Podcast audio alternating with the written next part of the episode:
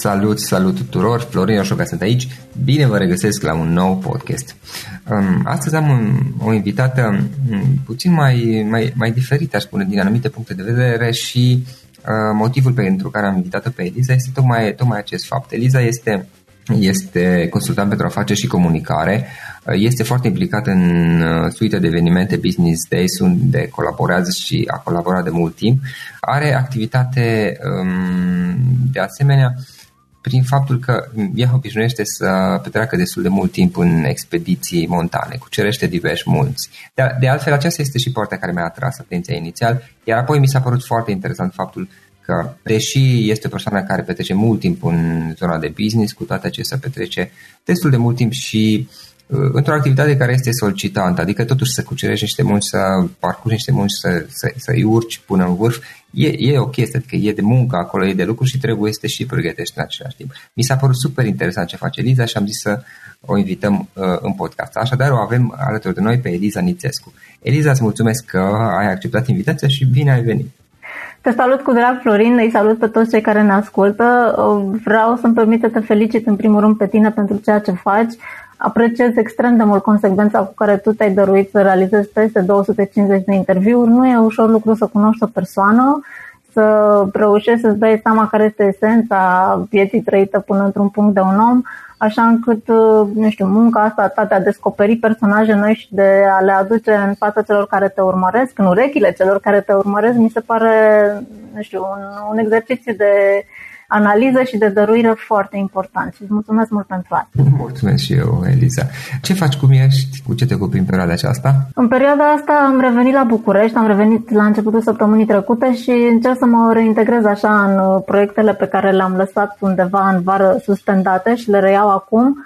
Um, la sfârșitul lunii august și începutul lui septembrie am fost în două expediții montane de mare altitudine. Am descoperit uh, pasiunea asta de a urca munți în anul 2014, prima mea expediție a fost pe Mont Blanc, a fost primul vârf pe care am urcat vreodată mm, ever, adică nici măcar aici în România nu fusese nicăieri. Uh, iar în august am fost, pe două, așa cum spuneam, în două expediții. Prima a fost în Austria, pe cel mai înalt munte de acolo, care se numește Grossglockner, Uh, are 3798 de metri, un munte foarte, foarte frumos și a fost foarte provocator pentru că am nimerit condiții de iarnă. Noi ne gândeam că suntem pregătiți pentru condiții de vară, de asta am și ales sfârșitul lui august. Um, iar a doua a fost o expediție pe Aiger, care a fost un total fiasco, a fost primul meu eșec legat de expediție montană și m-am întors cu multe, cu multe lucruri pe care le-am învățat de acolo. Cred că uneori învățăm mai mult din, uh, din lucrurile care nu ne ies decât, decât din cele care, care sunt așa uh, reușite 100%, n-ai avut niciun, uh, nicio ezitare, niciun pas greșit și totul a mers strună exact conform uh-huh. planului.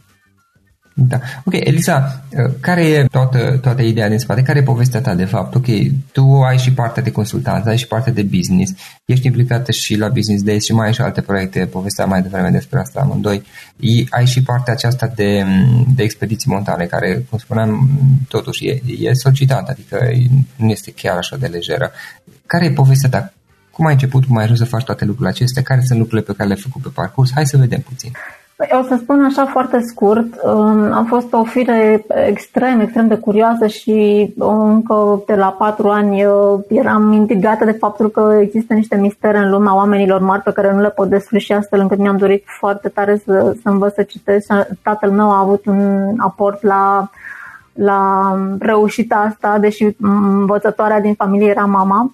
Um, am fost un tocilar absolut convins toată viața mea. Mi s-a părut așa uh, să fii mediocru la un lucru, indiferent că lucrul ăla se numește o materie de la școală, a fost ceva de neacceptat pentru mine, astfel încât am făcut greșeala acum cu ochii de, din minții, din ai, ai maturului de acum, îmi um, dau seama că a fost o greșeală să-mi doresc să cunosc uh, foarte bine și lucruri care nu-mi plăceau, pentru că mie la școală nu plăceau științele exacte și cu toate astea am ținut să, să le fac față. Uh, după care, cam tot timpul, în momentul în care ceva a presupus un curs, o formare, o pregătire, am, am ținut să, să dau totul și să, să învăț foarte bine. Um, în facultate am început să lucrez încă din anul 2. Bine, am lucrat și înainte de facultate, practic am început să lucrez de fapt după ce am terminat liceu. Primele mele joburi, dacă pot să le spun așa, au fost uh, uh lecțiile private de economie cu diferiți uh, elevi de liceu care se pregăteau să dea la facultate.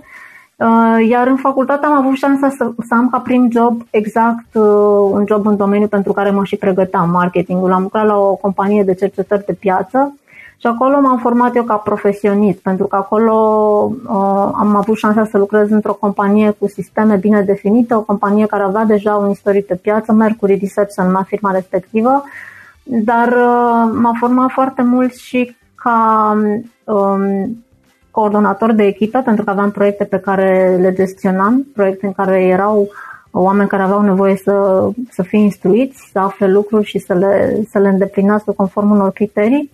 Iar ulterior uh, am performat exact în domeniul pentru care, așa cum spuneam, mă pregătisem la universitate, marketingul.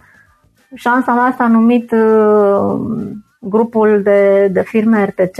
A fost o întâlnire foarte faină cu un antreprenor pe care îl respect și îl apreciez și astăzi extrem de mult, se numește Radu Octavian.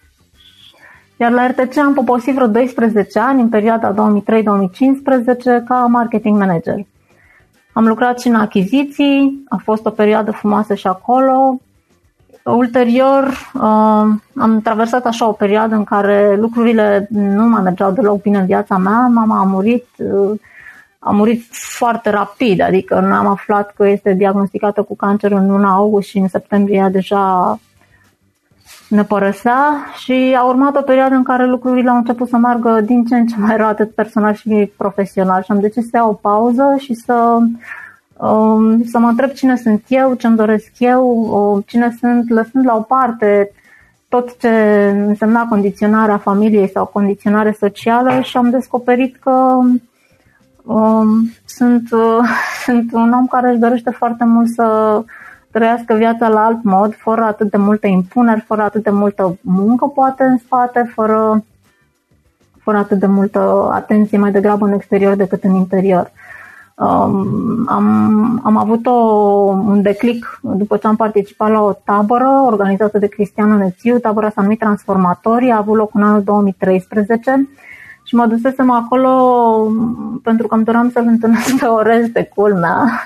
Era un personaj pe care îl um, urmăream în perioada respectivă și mi se părea mie că um, are niște puncte de vedere și niște opinii în care mă regăseam și care îmi dădeau niște răspunsuri ale căror întrebări mi le puneam de ceva timp, dar am descoperit pe altcineva am descoperit um, un om absolut fantastic pe care îl cheamă Andy Sechi și pe care probabil că îl știm mulți dintre noi.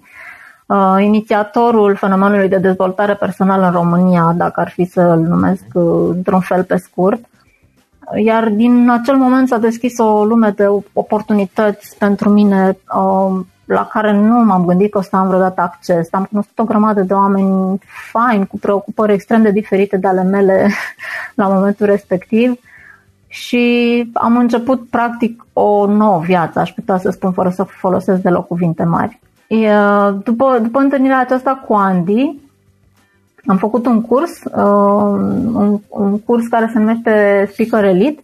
Mi-am că am primit un newsletter chiar în preajma zilei mele de naștere și cred că și, și în ziua de astăzi consider că acel curs a fost poate cel mai frumos cadou pe care mi l-am făcut vreodată, indiferent că era ziua mea sau nu.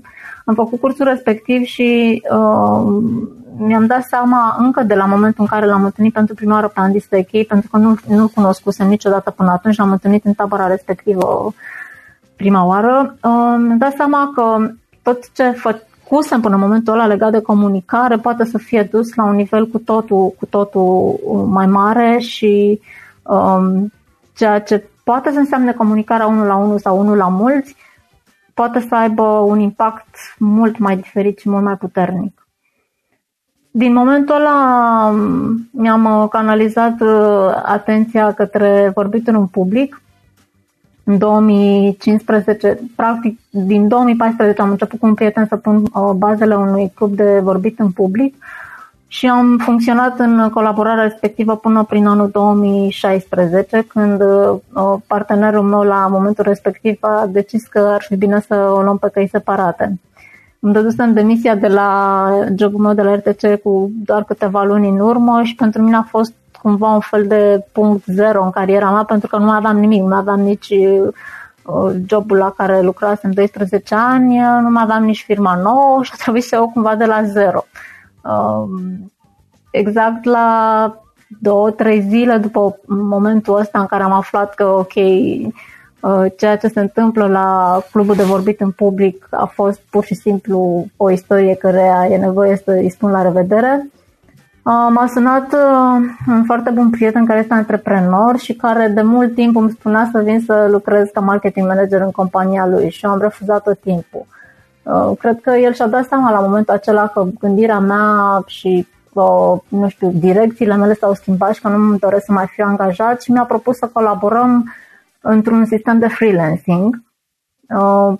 Știu că discuția se purta într-o vineri, mi-a spus că nu, nu pune niciun fel de presiune asupra mea, să mă gândesc și până luni să-i dau un răspuns. da. Uh, oamenii de afaceri cred că gândesc, uh, de fapt gândesc clar în termeni mult mai strânși decât uh, suntem noi dispuși să acceptăm că înseamnă în termen da. relaxat sau termen strâns. M-am gândit, m-am gândit până luna care urma și am început o frumoasă colaborare, respectiva companie este și astăzi cel mai important client pentru mine, cu care am cele mai multe proiecte astfel încât uh, atunci a început uh, era freelancing-ului pentru mine. În special în domeniul acesta al, uh, al comunicării. Ok, mai departe, tu ai păstrat partea asta de consultant în, în comunicare și mm, știu că ai început și asta, dacă nu mă înșel, în ultimii ani să colaborezi cu cei de la Business Days, cu Laszlo. Da, exact. La Business Days am fost inițial participant, am fost în public, îmi amintesc, prima oară în 2013, în decembrie, dacă nu mă înșel. După care l-am invitat pe Laszlo la unul dintre evenimentele pe care le-am organizat chiar noi la uh, clubul de vorbit în public. Uh, împlinam un an de activitate și am făcut un eveniment care s-a numit Gala Number One. Am gândit Uh, cum putem să sărbăm faptul că împlinim un an? De multe ori companiile uh, fac tot felul de comunicări uh, sau organizează tot felul de oferte speciale și dau reduceri sau, nu știu, fac lucruri destul de comune și ne-am gândit cum putem să facem astfel încât să exprimăm și mai mult esența a ceea ce suntem printr-o întâlnire cu cei care au fost cei mai apropiați de comunitatea noastră și am făcut evenimentul ăsta care s-a numit Gala Number One și al cărui um, um, principiu era, sau dacă vrei, conceptul era că uh, aducem să vorbească un uh, reprezentant al domeniului său uh, care este numărul 1 în industria respectivă. Și pe industria evenimentelor de business ne-am gândit să-l aducem pe Laszlo, și să ne vorbească despre povestea Business Days și cum a evoluat tot uh, fenomenul ăsta care deja uh, funcționa de șase ani, că Business Days a început în 2009, iar evenimentul acela era în 2015 și cred că i-a plăcut foarte tare atmosfera de acolo, modul în care am interacționat atât înainte cât și în timpul evenimentului. Ce follow-up am făcut, ne-a văzut ca moderatori, ne-a văzut ca și uh, Uh, participanți și speakeri.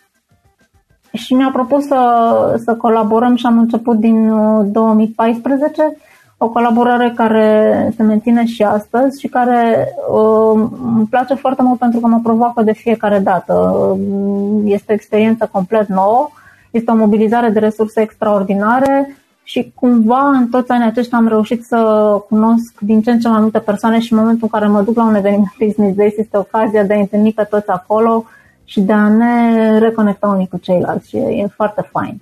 Uh-huh.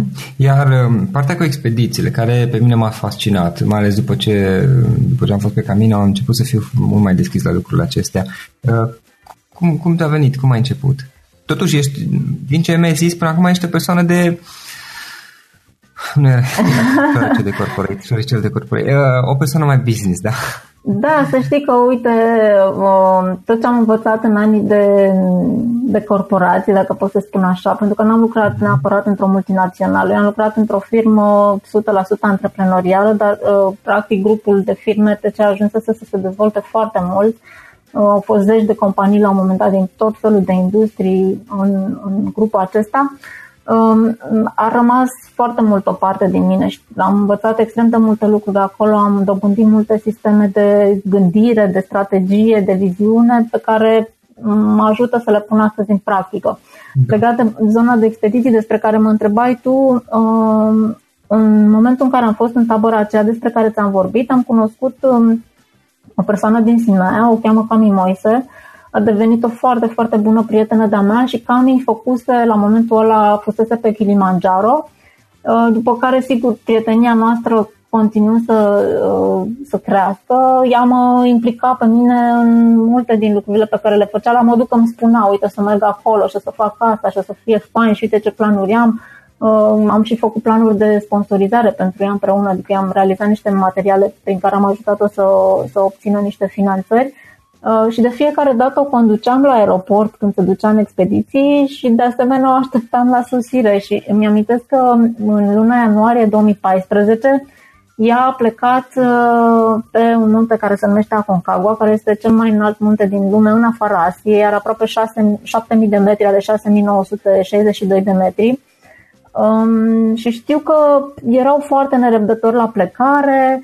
Expediția, din păcate, nu a reușit pentru niciunul dintre participanții la, la expediția asta. Din diferite motive. Nu a ajuns. Nu a ajuns nimeni pe vârf. Au fost condiții foarte potrivnice ale vremii. Uh-huh Um, a intervenit și oboseala după aceea și au luat în calcul diferite riscuri și au decis că e cel mai bine ca succesul acelei expediții să însemne că se întorc tot sănătoși acasă. Ideea este că eu am așteptat-o la aeroport și în momentul în care ei s-au întors, um, am văzut niște oameni schimbați. Chiar dacă nimeni nu era în stare să spună ce s-a întâmplat de fapt acolo, am perceput o transformare totală în fiecare dintre oamenii care au mers și asta în mine a, a născut o curiozitate extraordinară. Adică m-am întrebat ce poate să se întâmple în interval atât de scurt de timp, că dacă te gândești și uh, raportezi durata unei expediții de câteva săptămâni sau chiar câteva luni la totalul vieții noastre, vorbești despre un fragment foarte mic de timp.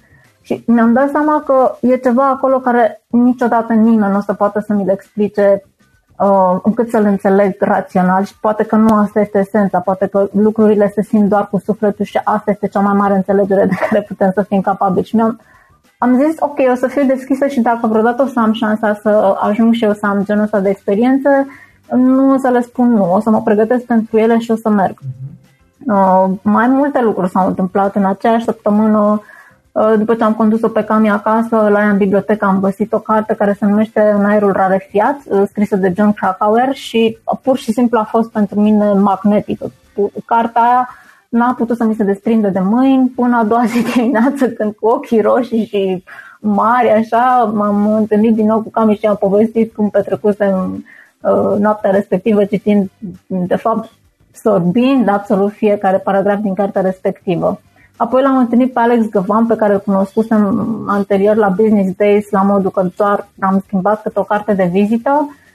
Am fost amândoi speakeri în același eveniment, iar după eveniment am stat de vorbă aproape noapte întreagă și la fel și pentru mine lucrul ăla a fost, uh, dacă vrei un mesaj legat de faptul că e ceva pe munte, pe un munte care o să mă cheme la un moment dat și pe care eu am nevoie să-l, să-l aflu la nivel personal, nu doar uh, nu știu, ca informație să citesc despre muntele ăla sau să, nu știu, văd un film, un documentar sau ceva.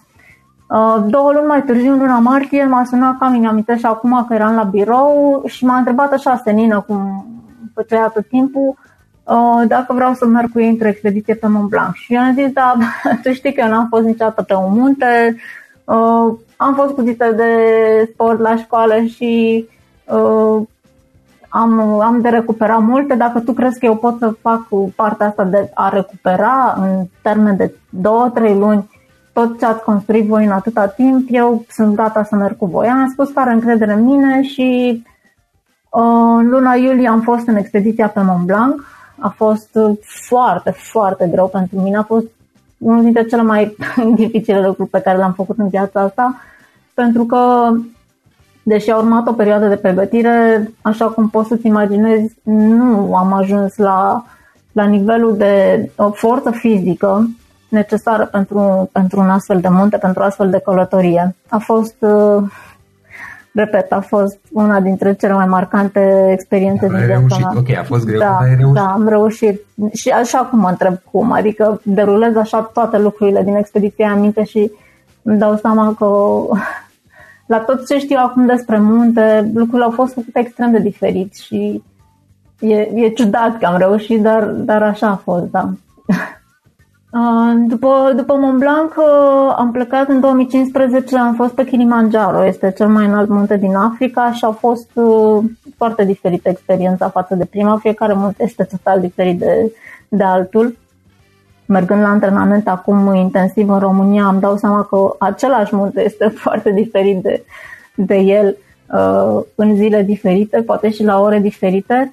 Uh, iar când am, când am ajuns pe Kilimanjaro mi-am dat seama, ok, am făcut, am, am mers pe vârful ăsta, pe muntele ăsta, uh, el este cel mai înalt vârf din Africa, ce ar putea să urmeze? Și mi-am dat seama că mi-ar plăcea să cunosc uh, fiecare continent în parte prin prisma celui mai înalt munte pe care îl are. Și am descoperit că există un proiect, se numește Seven Summit, care exact asta presupune, atingerea celui mai înalt vârf de pe fiecare continent. Ăsta e proiectul major de expediții în care sunt implicat acum.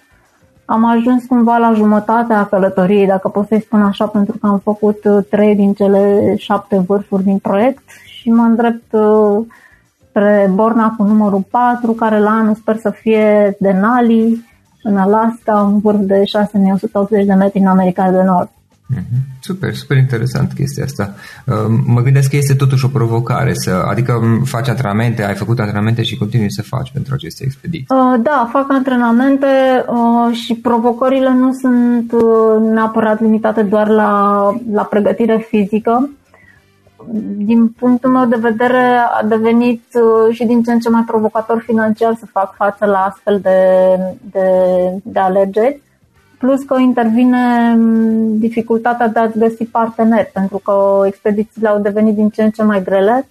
Uh, cea din uh, Aconcagua a fost cumva vârful, vârful de dificultate din punct de vedere fizic, mental și financiar, poate și sufletesc, cine știe. Uh, dar nici expediția din Alaska nu s-a dovedit a fi foarte ușor de făcut pentru că în mod normal trebuia să plec anul ăsta. Uh, discutasem cu un grup, uh, s-a dovedit a fi o alegere foarte nepotrivită grupul respectiv. Am, am decis la timp să nu, să nu merg cu grupul respectiv. Ei chiar au pierdut toți banii pe care i-au dat ca avans pentru expediție și mă bucur că am avut intuiția să realizez că nu era potrivită combinația aia, dacă pot să-i spun așa pentru mine. Uh-huh. Ok, Eliza, dacă e să luăm un pic toată experiența ta, um, și pe partea de business, de antreprenoriat și cea profesională și și cea, uh, cea montană, da? Um, trei lucruri, trei idei pe care le-ai învățat, pe care te-ar fi ajutat poate să le fi știu de la bun început sau cel mai importante trei lecții pe care le-ai învățat. Păi, una ar fi că în călătorile cu adevărat mari suntem de fapt singuri. Asta am realizat atunci când am mers pe Mont Blanc și, deși ți-am spus că plecasem la invitația unei prietene. Uh, am realizat că atunci când oamenilor le este pusă viața în pericol, lucrurile se schimbă dramatic și ei decid într-un mod, dacă vrei mai mult mai puțin egoist, să fie atenți doar la propria lor persoană. Um, un alt lucru pe care l-am învățat este că, nu știu, oamenii pe care ajungi să-i cunoști la un moment dat pot să-ți influențeze extrem de mult toate alegerile pe care le faci și că viața ta poate să o ia fie în jos, fie în sus, exact așa cum este o călătorie pe munte, în funcție de caracterele oamenilor care ajung să se întâlnească la un moment dat cu destinul tău. Uh, e momentul în care am pornit la drum pe cont propriu, am dus în paralel activitatea mea uh, la firma unde ți-am spus că lucrasem de 12 ani la FTC și am avut mare încredere într-o persoană cu care plecam la un drum nou. Eu de obicei sunt un om care nu se aruncă așa la prima, la prima stricare, îmi place să, să las lucrurile să se așeze, îmi place să, să, să-mi așez drumul pe care îl fac înainte. Da.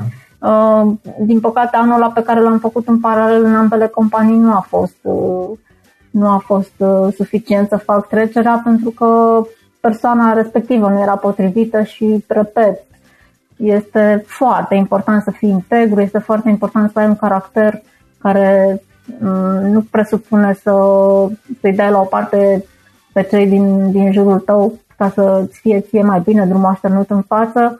Deci o, o altă lecție importantă ar fi să fim foarte atenți la oameni. Știu că este ceva absolut banal, ceva pe care uh, un mhm. lucru pe care îl știm cu toții, dar la care pur și simplu nu ne gândim. Unii oameni sunt atât de carismatici, uh, relația cu ei poate să fie foarte, foarte bună la început, încât uh, noi credem că lucrurile continuă frumos pentru totdeauna și de multe ori, din păcate, nu se întâmplă așa. Iar o altă lecție ar fi să uh, fi deschis la orice și n așa de, de nimic. Asta spune și Wayne Dyer, este unul dintre mentorii mei și cumva părintele meu spiritual, dacă vrei. Uh, mi se pare foarte important să ai tot timpul deschidere către noi posibilități, dar să nu rămâi uh, agățat și dornic de a păstra cu orice preț lucrurile care au făcut parte din viața ta la un moment dat. Ok, apropo de Wayne Dyer, hai să vorbim puțin despre cărți. Ce cărți ne recomanzi? Ce ai mai citit interesant? Uh, păi uite, noi am vorbit despre cam trei lucruri până acum. Am vorbit despre business, am vorbit despre comunicare și am vorbit puțin și despre sport, dacă pot să încadrez categoria de expediții uh-huh. montane în, în zona de sport. Legat de business, recomand cam toate, toate aparițiile de la editura publică. M-aș orienta către doi autori români. Unul este Iancu Guda, care a scris o carte foarte, foarte faină, se numește De ce eșuează companiile. El este analist financiar și practic și-a bazat uh, cartea respectivă pe studiul la 100 de companii și a făcut uh, cumva o ierarhizare a criteriilor pentru care eșuează companiile în 10 categorii de cauze. Și mi se pare important pentru un antreprenor la început de drum care vrea acum să își lanseze o afacere să știe dinainte care sunt posibilele erori pe care poate să le facă o altă carte care mi-a plăcut foarte mult este uh, Cei care schimbă jocul. Este scrisă de Andreea Roșca și este o serie de interviuri cu uh, oameni de business importanți de la noi din România. Vorbesc despre cărți românești scrise, de fapt, cărți scrise de autor român pentru că uh, de multe ori noi preluăm lecții care funcționează într-un anumit context economic și care nu se potrivesc neapărat la ceea ce avem noi aici. Cărțile pe care le-am recomandat vorbesc despre business românesc și atunci pentru cei care vor să facă o afacere în România, cred că este recomandat ca mai degrabă să, să verifice foarte bine ce se întâmplă aici și unde urmează să funcționeze în România și uh, să ia lecții din, din, uh, din cărțile respective. Legat de comunicare, uh, Uh, carta uh, despre vorbit în public care mi-a plăcut cel mai mult și așa în topul uh, favoritelor mele de ceva ani și am recitit-o cred că de vreo 5 ori până acum. Se numește Cum să vorbim în public, este scrisă de Dale Carnegie și deși o carte din 1926 și împlinește practic 100 de ani în curând, este foarte captivant scrisă, e ca o poveste compusă din mai multe episoade și uh, e ca un dialog așa cu cititorul, adică nu încearcă să-ți arate cu degetul și să-ți uh, spună niște lecții, ci pur și simplu uh, e ca un fil de poveste care te, te poartă așa foarte frumos pe, tot, pe, pe toate paginile ei. Altă carte care mi-a plăcut foarte mult uh, este Presentations Zen. Um, e o carte extrem de tehnică și la subiect, aș putea să spun așa, la îți, îți desenează foarte bine ceea ce e nevoie să faci cu, cu o prezentare, cel puțin din punct de, de vedere al modului în care ea arată, adică multe tip, tips and tricks legate de cum ar merita să arate un slide. TED Talks este o altă carte faină scrisă de Chris Anderson, este cel care a fondat uh, platforma de discursuri TED în forma care există ea acum, pentru că el a cumpărat platforma asta, dar într-un alt format la momentul respectiv. Uh, o, și îmi permit să recomand o viitoare carte care se numește sau se va numi cel mai probabil 777 de moduri de a începe și a încheia o prezentare scrisă de Eliza Nițescu, este în curs de, de coacere acum. Când o publice, apropo? Da, o să... O să Când? Când? Uh, sper să fie la începutul anului viitor. Am uh, trecut de mhm. jumătatea ei și am așa, în fiecare marți mi-am propus să, să termin câte un subcapitol și singura perioadă în care am întrerupt procesul anul ăsta este cea în care am fost plecat în cele două expediții despre care ți-am vorbit. Uh, Super, aștept, aștept să da. carte. Că nu. Așa, cred că și la construcția interioară merită să punem o, o fundație solidă și eu m-aș întoarce la antici, la clasici, așa încât recomand în orice moment, uh, nu știu, cărțile lui Aristotel, ale lui Platon, opera lui Shakespeare, mm-hmm. Dostoevski, Balzac, Flaubert. Sunt, uh, sunt cărțile care pe mine m-au construit așa ca omul care sunt astăzi, iar ulterior doar am șlefuit pe aici pe acolo, sper eu. Bun, dar revenim puțin la chestiile mai, mai actuale, da, la, la la perioada în care trăim. Hai să vedem niște instrumente pe care obișnuiești să le folosești în activitatea ta, să organizezi, să faci treaba. Uh, folosesc, uh, uite, eu la hospice, că n-am vorbit deloc despre activitatea mea de voluntariat de la hospice, sunt uh, graficianul uh, lor oficial, adică sunt uh, în momentul de față singura persoană care mai lucrează la tot ce înseamnă bannere, machete, uh, sau alte, uh, nu știu, roll-up-uri, tot ce înseamnă promoționale și zonă de imagine. Folosesc foarte mult uh, programele din uh, suita Adobe și cel pe care îl utilizez frecvent este Illustrator. E un program de grafică, uh-huh. de fapt nu, InDesign, scuză-mă, InDesign, Illustrator ar fi pe locul 2 și pe locul 3 este CorelDRAW, pe care îl folosesc din ce în ce mai puțin. alte instrumente sunt cele de organizare și planificare, dacă vrei. Trello îmi place foarte mult, cu el îmi organizez emisiunile de la Busy Live um, Dropbox pentru transmitere de fișiere și WeTransfer uh, pentru notat diferite informații ca să mi amintesc de ele folosesc Evernote. Um, îmi place foarte mult să fac fotografii cu telefonul mobil și folosesc Snapseed. E o aplicație care te ajută să transformi într-un mod așa la modul că parcă ai aplicat o baghetă magică pe o imagine și să transform complet, uh, complet ce ai imortalizat. Uh, și Snapseed mă ajută foarte mult să fac, să fac lucrul ăsta. Este și foarte simplu de folosit, deși pare, pare așa o chestie mhm. sofisticată, e super user-friendly. Uh, în rest am încercat să folosesc Asana cu mai mulți dintre clienții mei, dar cumva, nu știu, ajungem în punctul în care mai degrabă apelăm la, la alte instrumente mult mai ușoare. Mă folosesc foarte mult și de uh, instrumentele din, din Google, Google, uh, Google Drive, Uh, folosesc foarte mult Google Forms pentru chestionare uh-huh. și Google Calendar mă ajută foarte mult să-mi țin uh, evidența evenimentelor pentru că se strâng destul de multe, cel puțin în, în perioada asta în care, care chiar începe acum de back to office, se strâng multe evenimente la care participăm. Da. Eliza, înainte de a pune ultima întrebare, spune celor care ne ascultă unde te pot găsi online? Cum te pot contacta? Uh, online, în continuare, preferatul meu rămâne e-mailul. Adresa mea de e-mail, uh, cea pe care o folosesc frecvent, pentru că mai am și alte adrese pe care primesc tot felul de newsletter și pe care le deschid din ce în ce mai rar, pentru că nu mai sunt instrumentele mele de lucru, dar adresa de e-mail principală este eliza, sunt în formă.ro și sunt în formă să scrie cu liniuțe între cuvinte, adică sunt minus în minus formă.ro. În rest, tot online sunt la Busy Life TV, pentru că toate edițiile pe care le facem acolo sunt live, nu e nimic uh, decupat, nimic editat, nimic regizat. Tot ce se întâmplă în studio este exact uh, ceea ce văd și cei care ne urmăresc. Uh, pe Respiro Time este o, o colaborare pe care am început-o um, acum trei luni. Scriu articole, mi-am propus săptămânal și pe Sunt în formă unde scriu aproape două articole pe săptămână. Sunt în formă.ro este site-ul nostru. Offline sunt uh, la Business Days, următorul nostru eveniment o să fie pe 24 și 25 octombrie în Timișoara. Vinerea, cei care vor să mă întâlnească o pot găsi la Hospice la Casa Speranței, unde sunt voluntar și îmi propun ca în fiecare săptămână să merg uh, acolo o zi întreagă, în principiu de la 8 până la 18, deci repet vinerea. Joi dimineața sunt la antrenamentele pe care le facem la Sunt în Formă, e singura comunitate care alergă foarte, foarte devreme dimineața, de la 6 la 7.30 și la evenimentele TEDx de foarte multe ori merg cu plăcere în calitate de participant. Am fost și de patru ori vorbitor și voi fi și organizator al unei ediții noi în 2019, în luna mai. În rest, sunt pe munții da. României, în fiecare weekend, așa cum spuneam, în diferite în diferite locuri, nu alegem niciodată același munte de la o săptămână la alta.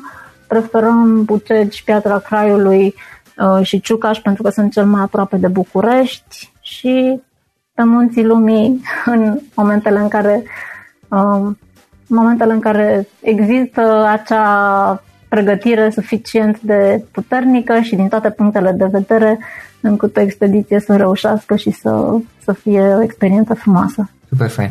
În final, Eliza, o idee. O idee cu care să sintetizăm toată discuția și ascultătorii să plece. Păi aș îndemna pe cei care ne ascultă să afle cine sunt cu adevărat, pentru că noi de obicei ne identificăm cu ceea ce ni se spune în familie că suntem sau ar trebui să fim, sau ceea ce ni se spune în societate că suntem sau ar trebui să fim. Și să identificăm așa, dacă dăm la o parte toate titlurile, toate o, titulaturile, toate premiile pe care le-am obținut, toate lucrurile pe care le-am dobândit, materiale sau obțin materiale, cine suntem noi acolo și ce rămâne extrăgând esența ființei noastre. Iar după ce am aflat care este această esență, să ne bucurăm de fiecare clipă, pentru că niciodată nu știi când acest dar numit viață, pe care noi de obicei îl luăm așa cu titlu gratuit și de care ne bucurăm poate prea puțin, um, ajunge să, să, să aibă un capăt. Și din păcate capătul ăsta există pentru fiecare dintre noi, dar nu suntem conștienți că se termină într-un punct. Super, Eliza, îți mulțumim foarte mult uh, pentru, înainte de toate pentru că ți-ai făcut timp, mai ales că știu că tocmai în zilele astea erai destul de prinsă și trebuie să pleci în curând. Deci îți mulțumesc că ți-ai făcut timp și ai acceptat invitația și mult succes mai departe în ceea ce faci și te rog să mă anunț când publici cartea. Cu mare drag, Florin, și eu îți mulțumesc pentru șansa asta. Cred că fiecare mesaj pe care ajungem să-l transmitem către cei care ne ascultă are o putere extraordinară dacă ajunge în momentul potrivit la omul, la omul care are nevoie de el, așa încât uh, uh, îmi permit să închei cu uh, niște cuvinte pe care le-am auzit la Andy da. atunci când am spus că am simțit că viața mea s-a, s-a schimbat complet. A fost vorba de o prezentare de două ore care uh, a electrizat absolut pe toată lumea care a fost în sală în momentul acela și Andy și-a încheiat prezentarea cu un citat care aparține lui Patrick Overton și care spune că atunci când te apropii de capătul luminii tale și simți că vei pătrunde în întunericul necunoscutului, să ai uh, încredere că doar unul din două lucruri se poate întâmpla, fie vei ajunge pe un teren extrem de stabil pe care să-ți sprijini pașii, fie vei învăța să